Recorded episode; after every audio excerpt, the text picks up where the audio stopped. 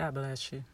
Just sitting here uh, contemplating some things and thinking about, you know, current events in the world and, and things that are going on, especially in, in, in this country, the United States.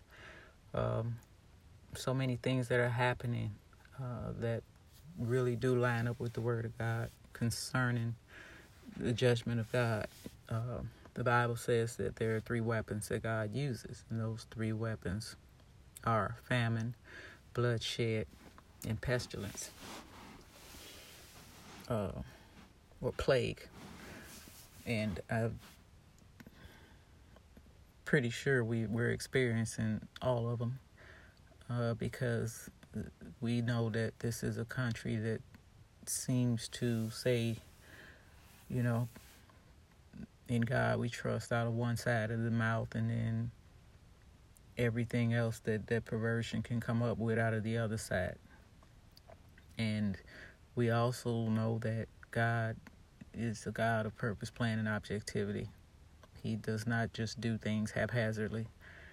Uh, but we argue on social media and we see, you know, people that are supposed to be in the body of Christ and they're going back and forth about the end times and different prophecies and prophecies that didn't come to pass and you know what the next step is, what the next move is. And you know we talk about uh, the end of the world and discuss and argue the end of all time. And it occurred to me that we really instead of sh- focusing on the end of all time, should be focusing on the end of our time. Because the Bible says it's appointed unto man once to die. And after this is the judgment. That's an appointment that every person on the face of this planet is going to keep. It's an appointment that you may or not be able to, to reschedule. It's an appointment that you'll meet whether you're ready or not. People are going into eternity every day for one reason or another. Many are going into return inter, going into eternity and, and are not ready. They're not ready to be judged because the judgment is not going to end well. Not everybody is going to make it into heaven. And we need to be focusing on the end of our time because you don't know when you have a conversation with someone if that is the last conversation you will ever have with them. Nobody knows when their time is. Most people, unless they commit suicide, have no clue. And there are people who have tried to do that and it didn't work out and they're still here. Because life and death is in the hands of God. So we need to be concerned more so about the end of our time than the end of all time. Because the Bible says God is not going to strive with man always. And even though we live under grace, there's a time where cutoff can take place in any of our lives. And we not know it. God said, I'll have mercy on whom I will, meaning He'll have mercy on whoever He chooses to have mercy on. We can't make that choice, and we can't tell Him how to make that choice because He's God.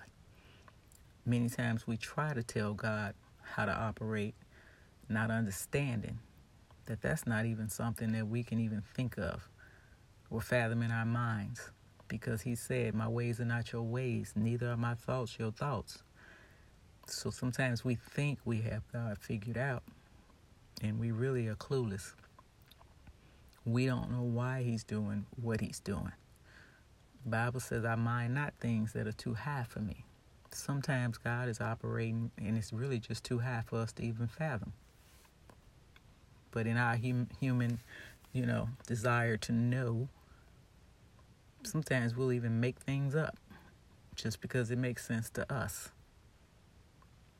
But the end of our time is what we should be focusing on, making sure soul, our souls are right with God, making sure that we receive what Jesus have done so that when we see God, we'll see him in peace. And we won't be judged and cast in the outer darkness, forever separated from the Lord. We need to tell people, whoever we encounter, this is the day. The day that you hear his voice, don't harden your heart. Seek the Lord while he may be found, because there will come a time when he won't be found. The book of Revelation says, Let him that is evil be evil still. Let him that is righteous be righteous still. Because the time is at hand. Meaning there will be a cutoff time, just as Noah and the ark. Noah preached for hundreds of years that it was going to rain. He got laughed at. He got made fun of. He got called crazy and all kinds of other names. He probably was even attacked. But in the end, when that time at hand had come, God shut him and his family up in the ark, and everybody left on the outside was left on the outside. So don't be left outside. Get in while you still can. Receive Jesus. The Bible said, if you confess with your mouth and believe in your heart the Lord Jesus, you shall be saved. Do it before it's too late. The song says, Don't let it be said too late. Just a few thoughts I wanted to share with you. Be blessed.